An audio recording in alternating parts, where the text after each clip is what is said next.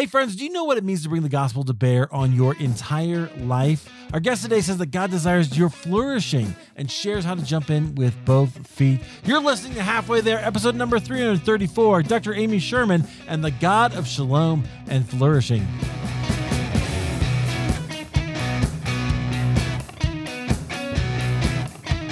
All right, well, hey, friends, welcome back to Halfway There. This is the show where we have honest conversations with ordinary Christians about today's Christian experience. I'm your host, Eric Nevins. As always, I'm deeply grateful that you have downloaded. If you haven't seen the latest stats, I saw one stat last week that was something like 4 million podcasts and you're listening to halfway there. That means a lot to me. Thank you for doing it. If you would do me one favor, just tell a friend. I know that this conversation is going to be one that will resonate with you. Just tell a friend, hey, you should listen to this. Send them a text. Grab in the uh, Overcast app. You can actually grab clips where you can send them just a clip. There's part that you really love. That'd be awesome. It means the world to me, and I really appreciate it when you do that. If you're interested in supporting the show in a financial way, I know not everybody can do that, but some of you are interested in just throwing a little bit our way to help keep it running. I appreciate all of you who do. Go to halfwaytherepodcast.com. You can hit that Patreon button, and that's where you can uh, do that. I'm working on getting some stickers for that. I think it'll be kind of fun case you're interested in a halfway there sticker. Anyway, that's uh well, I'll tell you more about that when that comes out. All right, friends, let's get into our conversation straight into it today. Um, I'm really excited to have this conversation because um, I what caught my eye was our uh, guest's latest book. She's authored seven books. The the latest is Agents of Flourishing, Pursuing Shalom in Every Corner of Society. Couple of ideas there I'm really excited about. Our guest is the center on she's the director of the Center on Faith in Communities at the Sagamore Institute, Dr. Amy Sherman. Amy, welcome to Halfway There. Thank you so much for having me. I really appreciate you uh, being here, and uh, I want to know a lot more. Obviously, broad strokes to say you're a director at the Center of Faith and Communities and an author. So, give me a little more about what those two things mean, and then a little more about you and where God has you right now. Yeah, well, I always struggle when I'm on the airplane and you get that question with your seatmate, you know, what do you do? It's a little confusing. I sometimes just say, "Oh, I'm a writer." Um and uh but often what I'll do is describe myself as a minister to ministries. Um, so at the Center on mm. Faith and mm. Communities, what we're interested in doing is coming alongside of churches and nonprofit organizations that are seeking the flourishing of their communities. Uh, and we just try to encourage them, equip them.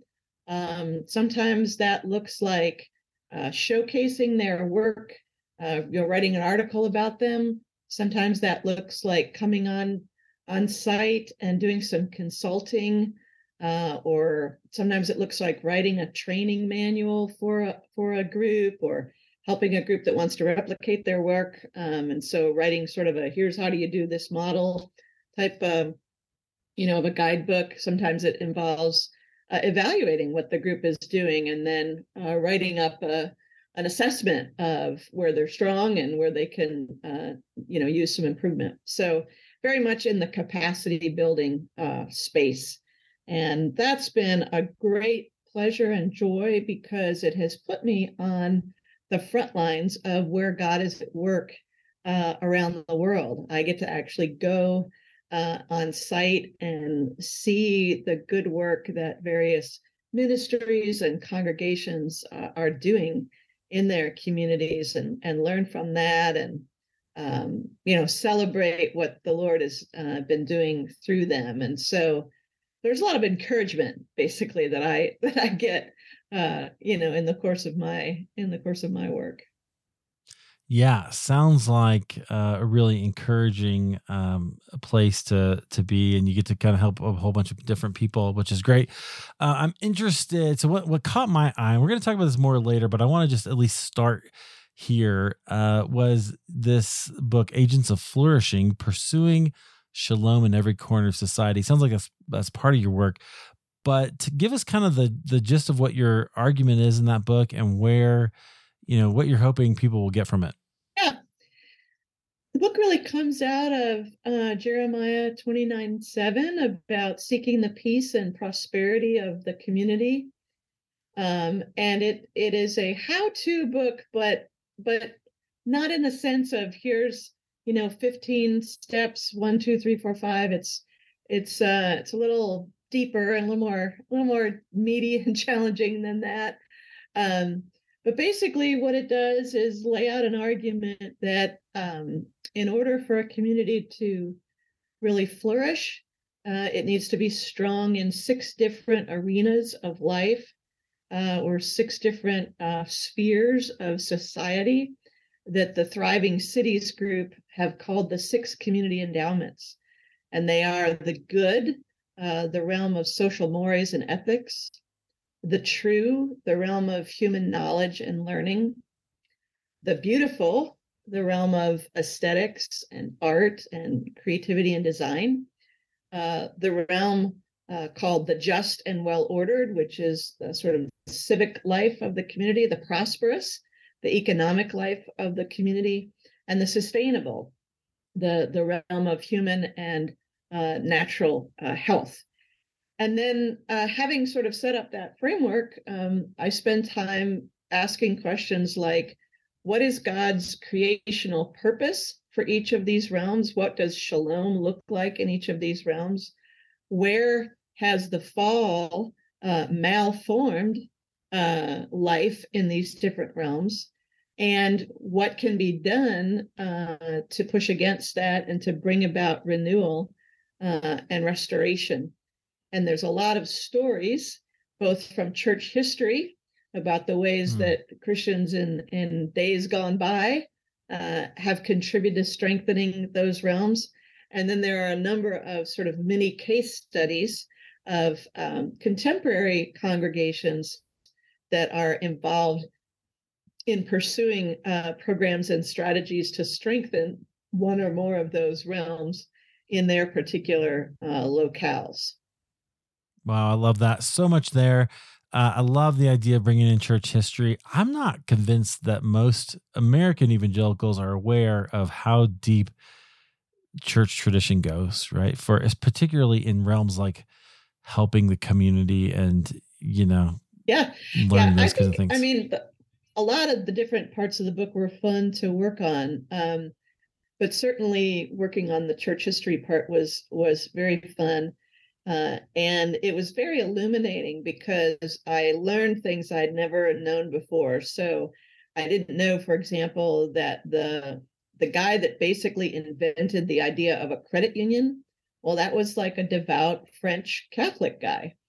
Um, wow. The the whole system of Western music uh, in terms of music actually being notated down uh, on paper, uh, you know, a way to communicate, uh, you know, this ethereal sound and, and put it into concrete form in in musical notation.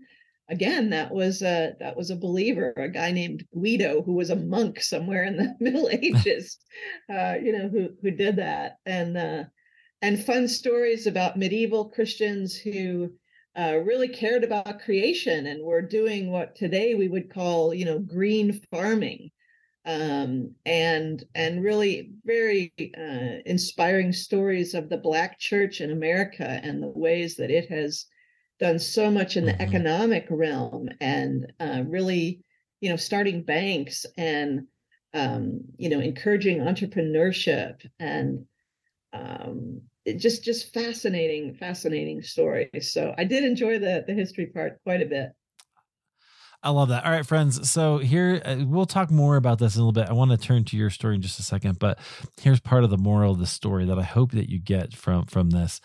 Whatever your particular thing is, whatever whatever your interest is, you think about all these things from banking to gardening, right? You can bring the gospel to bear on it right? You can. And that is actually good for people. So uh, I hope that we talk a little more about that. And I'm sure we'll come back to it. But I want to hear about your story because my guess is you didn't get to writing a book talking about shalom and flourishing uh, from nowhere. That that probably grew out of some of your own experiences and, and your own life with God. So I want to hear about that. So I don't even know where you're from. Where where did you grow up? Grew up uh, in a town called Hamburg, New York, outside of Buffalo. Okay. Never want to right. see another it, snowflake again. where are you now? Well, I'm in Charlottesville, Virginia, and so far the winter's been very cooperative. We've had no snow, um, but we'll see if we make it through the the rest of the winter here. Yeah, that's nice. Wow, that's funny. Um, okay, so no, I don't think of uh, Buffalo or that area being the Northeast being very uh, religious. But so, what was a Christian home, or what was that like for you? Well, I grew up in a what I now realize was a pretty liberal Methodist church, and at the time, of course, you know, as a middle school, high school student, I didn't really realize that. Um, I just had a nice church youth group that I was part of and enjoyed that. And um, certainly it was a place where I heard a lot about the social gospel. And I'm deeply, mm. deeply grateful for that. And in fact, um, sometimes when people ask me, you know, kind of how did you first really get interested in um, ministries to the poor or ministries of mercy and, and justice? Why are you so interested? um, in those those topics. I I really uh, see the root of that as some summertime trips that I made with my Methodist youth group uh, to rural Appalachia, where we would go mm. and um, come alongside families uh, living in um, you know very uh, mean conditions, you know, and we were we were putting roofs on people's homes, and we were building, uh, you know, handicap handicap accessible ramps up to their, you know, small uh, cottages, and um, and it was really a time. I did not grow up in a wealthy family, um, but I also didn't grow up in a in a poor family, um, and so as a young person, seeing folks that didn't have running water mm. seeing folks that were living in homes largely made out of tar paper. These were really profound experiences for me. And from a very young age, I had this sense of somehow your life is going to involve this kind of stuff. Like God really cares about the poor, He really cares about justice, He wants His people to be uh, involved. Um, so I really, I really am grateful for that for that church. I would not say that I really heard the good news of uh, kind of a personal relationship with Jesus Christ um, until I was a little bit older. Uh, and after I came to Christ, um, I had the great opportunity of being discipled um, by a young family uh, who kind of lived in the next town over. And they were actually part of a rather large um, non denominational charismatic church. Uh, ah. And from my little uh, Methodist church, that, you know, the service was exactly 60 minutes long and the the, the organist was amazingly talented uh, and the choir wore robes uh, to this, you know, two and a half hour, three hour long you know, what is all this crazy stuff going on around me kind of service was rather um, startling.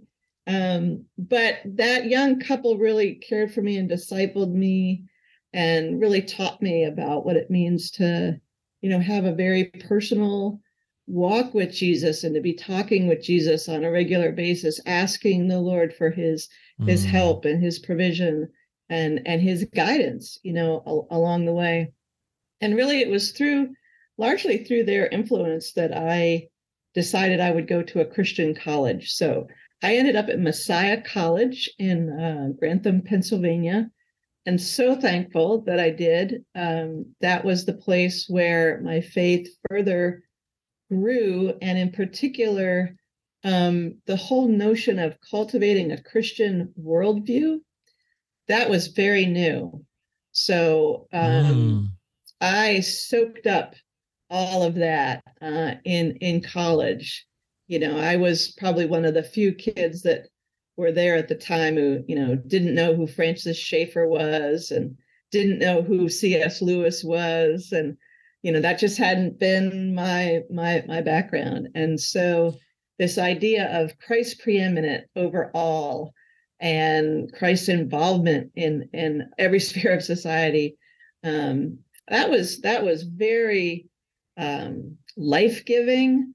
And as a person who liked school and you know liked writing papers, liked thinking about stuff, um, to realize that my faith could have this very robust kind of intellectual side to it um, was was just wonderful, uh, really, really wonderful. Interesting. So yeah. here's what I, here's what I'm hearing. I'm hearing that you uh, kind of had you've had a number of experiences that gave you sort of different facets of the diamond, if you will, right? Absolutely. So having the sort of social gospel growing up, finding a personal relationship and that sort of charismatic intimacy with God, uh, you know, uh, getting a little older. Was that was that that wasn't in college? Was that like in high school or when, when was school. that? Mm-hmm. Okay, and then uh, kind of getting to the intellectual part of it, C.S. Lewis and Francis Schaeffer, which friends, if you haven't read either of those guys, but I don't think a lot of people know about Francis Schaeffer anymore, but they should, right? Like they should, you should be reading The God Who Is There, and there's there's a few others. Uh, anyway, I'll put those links in the in the show notes but that uh, so that's kind of the academic side. So I, really interesting to trace your formation through all those things, and I can see some of that coming out in Agents of Flourishing as well, right? Absolutely, I feel very grateful for this kind of eclectic background, you know, that I've had. Um, as an adult, you know, my life has largely been spent in Reformed churches, so certainly the whole Kuyperian emphasis of you know every square inch belongs to king jesus and and the gospel is big and the gospel not only transforms individuals but god is at work to be to transform all things. And that includes communities and institutions and people groups. Um, and so that's been uh, very formative as well and you certainly hear echoes of that uh, in the agents of flourishing book Oh yeah, absolutely. Well, that's part of what I I really was kind of drawn to is this idea that we the gospel goes everywhere, right? It transforms everything. I just absolutely, oh yes, yeah, that's the kingdom of God, right? I love it. Um, which I, I haven't had a chance to really check it out, but I think you wrote another book um, that was about that. Yes, yeah. Right? So my my book just before Agents of Flourishing is a book called Kingdom Calling, uh, and the subtitle is Vocational Stewardship for the Common Good. And by vocational stewardship, what I mean is um, the strategic and intentional deployment of all the different dimensions of your mm. vocational power. So your position, your knowledge, your skills, your your networks, etc. Um, in other words, how you can be in your daily callings, um, how you can um, bring foretastes of the kingdom of God so foretastes of justice and beauty and wholeness and reconciliation, yes. and abundance and life and dignity, um, justice uh, in the in the daily work that you do, whatever your profession uh, is, whether it's you know you're a carpenter or you're a computer scientist. Yeah, I think that's what Jesus was so good at, right? Is bringing all those things into any conversation that that he had. Um, and that's what made him so fascinating. And the good news is, or part of it, is that we get to participate, right? We get to we get to join in. That is the is the invitation. Okay, so you start studying. You're reading about the Christian worldview. You're kind of adopting that and and kind of getting grounded in it. Where'd you go next? And what kind of was the next uh, season of your yeah, uh, it's another it's another strain of that eclectic background for which I'm so grateful. Um, my first sort of real job out of college was working for two years in Washington, D.C. at a think tank uh, that was really just a one man show.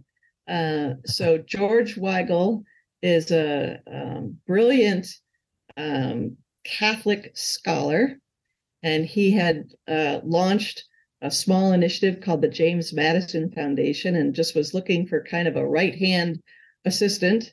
Uh, so the range of things I did was very, very, very, very wide. Um, but that was like working for George for those two years was like going to grad school before grad school.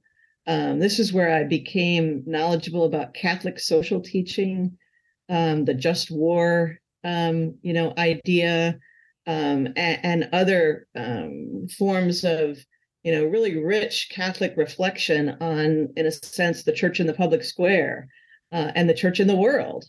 Um, and that was really, really uh, rich as well. After I had worked for a couple years for George, I then came to Charlottesville, Virginia, uh, to get an MA PhD uh, at the University of Virginia. And I did that from 89 to 94. And after I finished, I ended up staying here in Charlottesville, and I am still here uh, now in 2023. Go, go, Virginia Wahoos. I'm a big UVA men's basketball fan. There you go. That's good. uh basketball. Well, anyway, I'm a baseball guy, so uh, I could give you my whole rundown of like the sound differences, but it's it's not important. So, um, very cool. Well, that's good. So, so you still so you ended up like you graduated from there, and then you just ended up teaching. You, you stayed. Uh, did did graduate work, and while I was doing graduate work, I had the opportunity to edit a magazine uh, with another uh, scholar for whom I just felt like being around him was like soaking up massive amounts of wisdom. Uh, his name mm. is Ken Myers. He runs a amazing radio uh, sort of audio. It's not really a podcast. I guess it's sort of a podcast type thing, but he was doing it way before the word podcast was invented, called Mars yeah, yeah. Audio more of an um, audio magazine, I guess you would you'd call it. So anyway, worked with him on a magazine, and then um, was able to get a grant to do a couple of uh, uh, to work on a couple of books, uh, and eventually ended up on staff at at uh, the church that I was attending, Trinity Presbyterian, to become their director of urban ministries, uh, where we started um, mm. a, a, partnership um, nonprofit ministry called Charlottesville Abundant Life. And I ran that ministry for several years uh, and then basically came on board doing the stuff that I've been doing at Sagamore. And I've been uh, working uh, in the in sort of the Sagamore world for over 20 years now. Oh, amazing. I love that. Okay.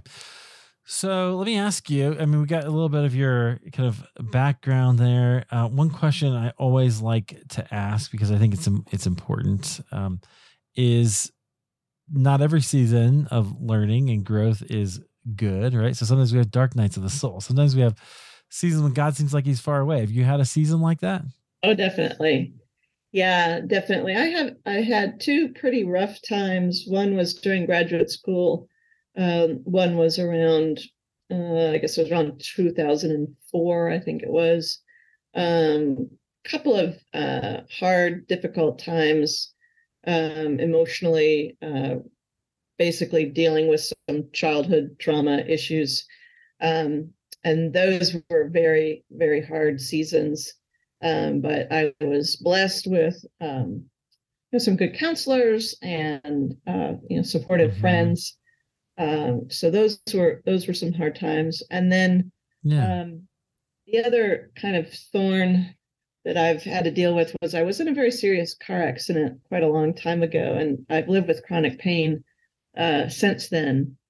And uh, that was in 1983. And then I was in a, and then I got hit by a drunk driver in a car accident um, in 1994, I think it was. I can't quite remember anyway, yeah. between those two car accidents, I've got some uh, some rough situations uh, in my in my body, uh, which as a tomboy, it's very disappointing. I I'm not able to play sports the way that I that I used to do.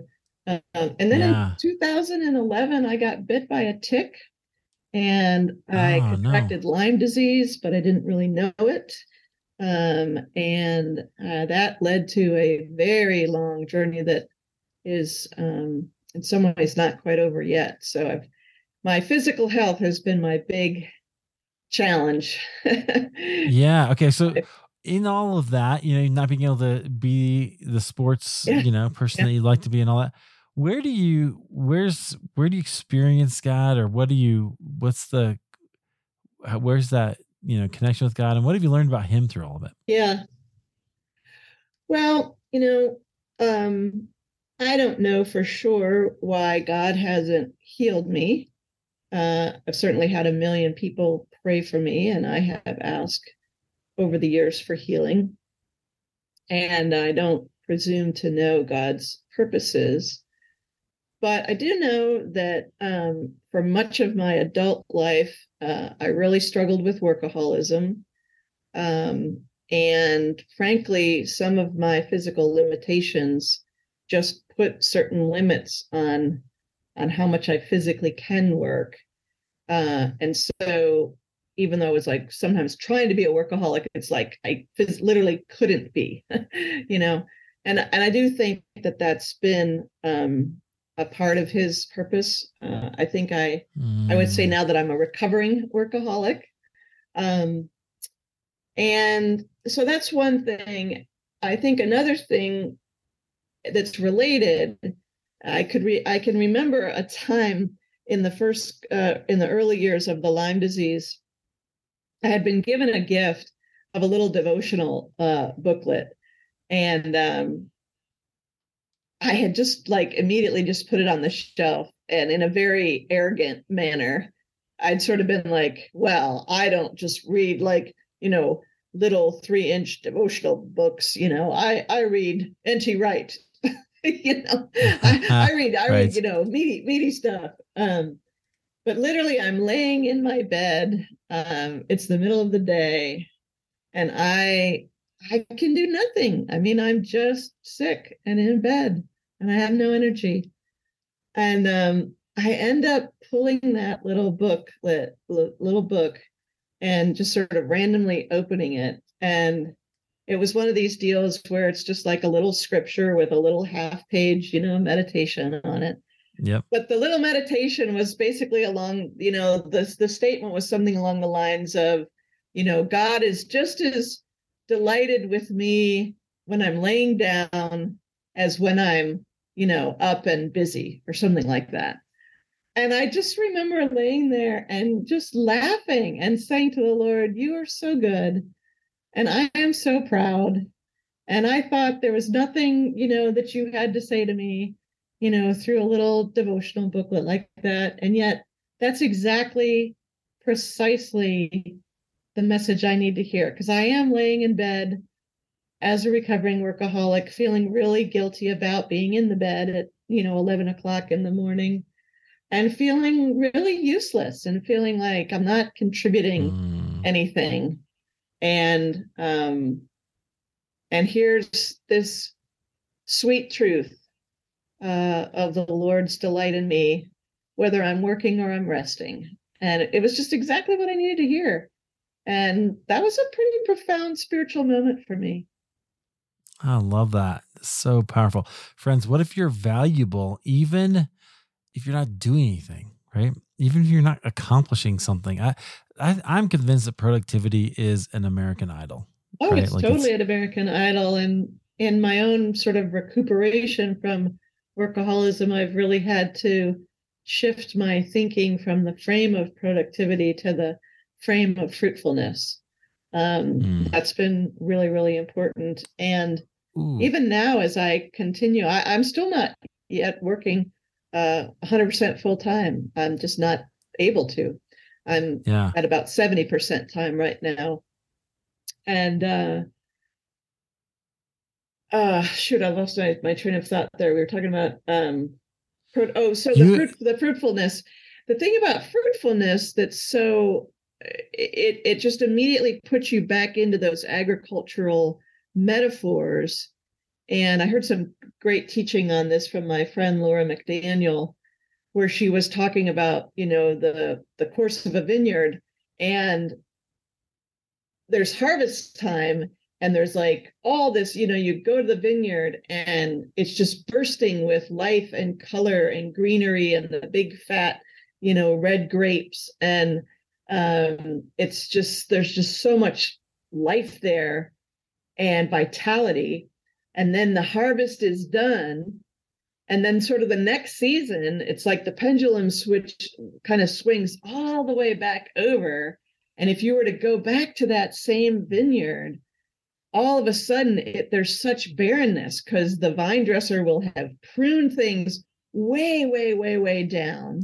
there's no green um you know there's no and and now what's happening is there's really important stuff that's happening but it's happening under the soil and you can't see it so there's this fallowness and this resting that's happening and on the part of the vine and the branches and and but but the vine dresser is at at at work and that's just been another hugely important image for me to realize that's really what life is about. There's these seasons of more fallowness, uh, and then there's seasons of more harvest, and they kind of they ebb and flow. And yes. and and I've got to trust that, you know, God is at work when I'm resting and when I'm working.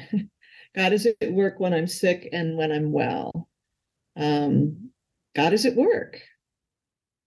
Is that a part of flourishing? Is is allowing that to be the case? I think so. I think so because um, you know flourishing does involve resting uh, in order to thrive and flourish. God has just built us so that we need that rest. Um, and one of the interesting things I think about the biblical conception of flourishing is that it is not contingent on circumstances.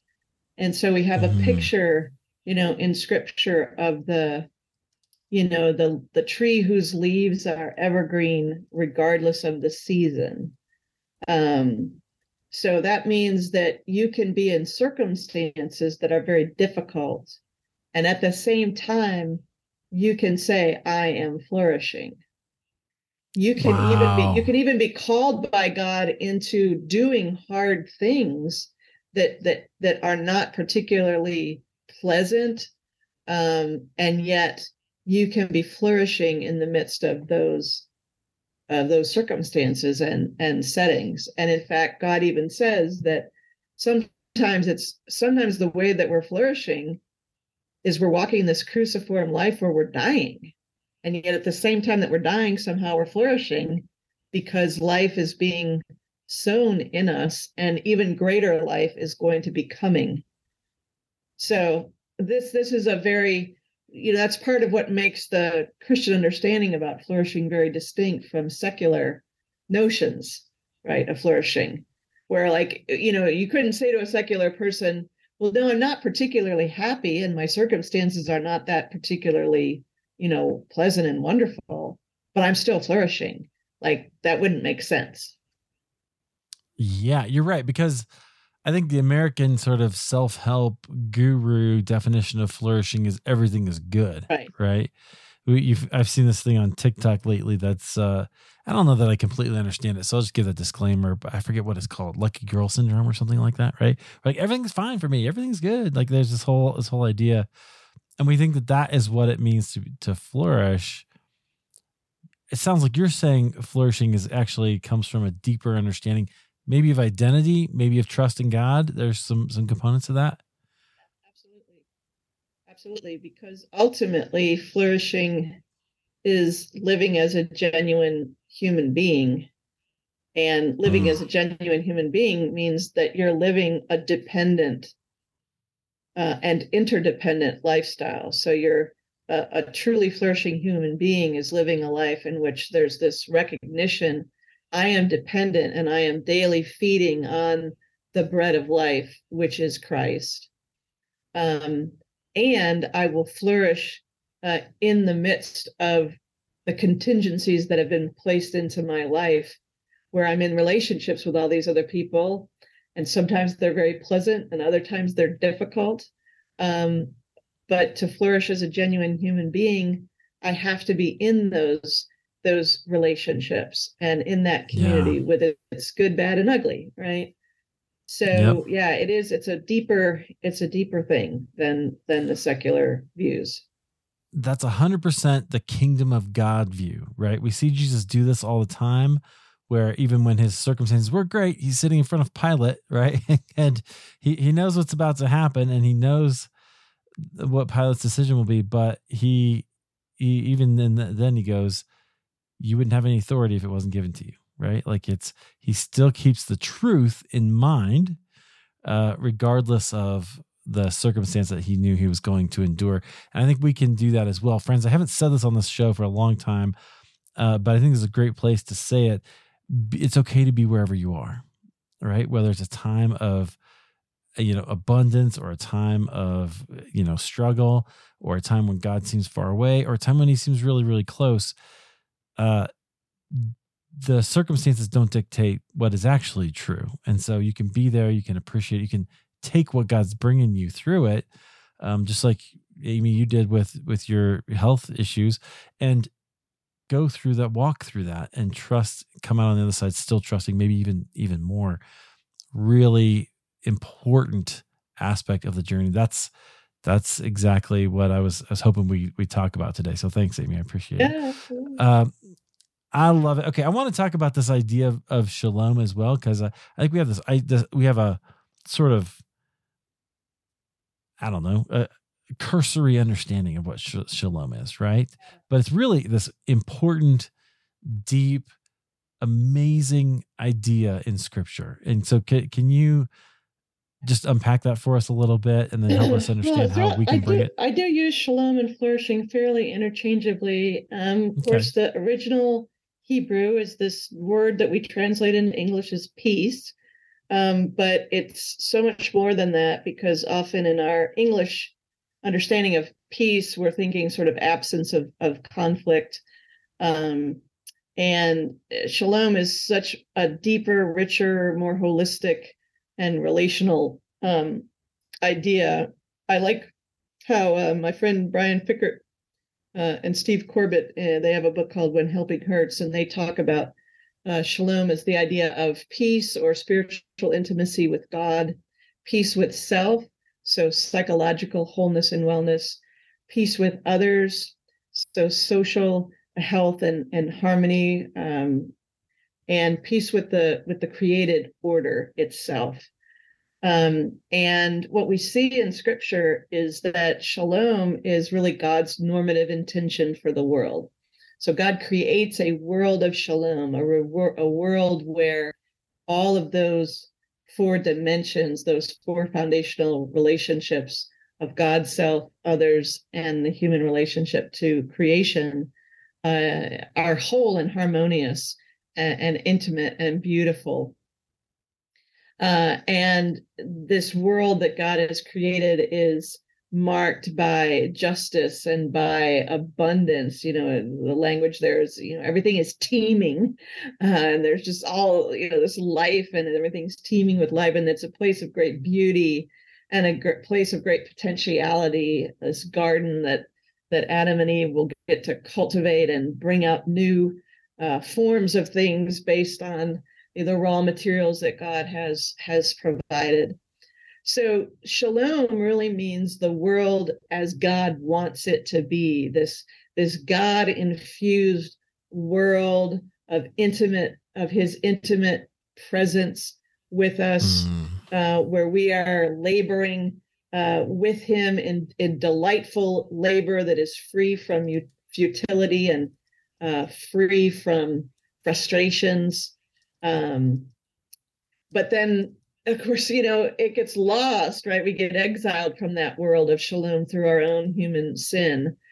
Uh, but the biblical story says, well, God's going to get this all back on track. And you have this long, long, long, you know, period of history, thousands of years, um, culminating in, in Jesus uh, coming to earth uh, to be the shalom maker and the shalom remaker, uh, be the Prince of Peace, the Prince of Shalom, uh, coming to say there's a way out of this exile, there's a way back into intimate relationship with God. It's called the kingdom of God, and I am the door, I am the gate uh, into that. Um, and I'm going to even break some of that, some of those shalom uh, realities, some of those kingdom realities into this time and space, which are really what his miracles are all about. They're not just demonstrations of his power or divinity, they're not just individual anecdotes of mercy, although they are all those things. Fundamentally, they are signs and demonstrations of the reality that the kingdom of God is now.